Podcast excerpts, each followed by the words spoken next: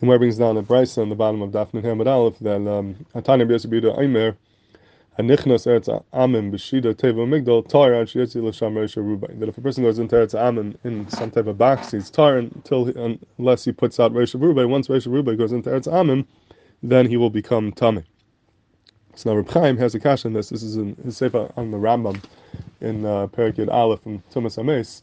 Reb Chaim asks that Lefilim Andamir Mishum Avira so what's the shot? Why do you need to be mitzi rosh of a ruba? If the guys are tum on the aver, that means that the aver is tummy. Every every little mashu that you touch of aver should be metamius. Even if you stick out a finger, even if a little bit of you touches that aver, it's amim, that should be metamiu. What's this gather? They need to be mitzi rosh of a ruba. If they get a tuma is a tuma that their guys are on the the cheftza the aver. So as always, fact, Reb Chaim and he has a mahalach over there to answer this kasha.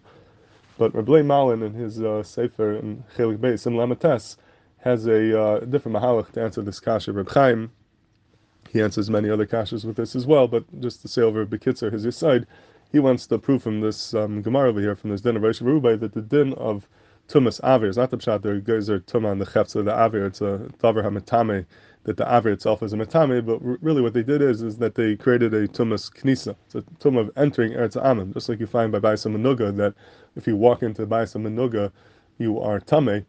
So it's not the pshat that the avir, the bias menuga is. So if you touch it, you're tummy. You have to be nichnas. If you're nichnas into the bias, you're called a baal bias. Then you become tummy with the tumah bias menuga. So tumas eretz amim, the uh, Chazal fashion, in a sim- similar fashion, they made it a tumas knisa. If you're nichnas to eretz amim, you're tummy because you went into the avir eretz amim. But if there's no ma'aseh knisa, then you're going to be tahar. So if it's not yotza rosh rubai, there wasn't a knisa into eretz amim. Even though you touched the avir, touching the avir is not the matame. It's not the pshat that they put tuma on the particles of the avir, but they're matami if you're nichnas into the avir of eretz amim in order to have a knisa, you need to have reish of rubai, and that's uh, that's what he wants to say to be miyash of this din.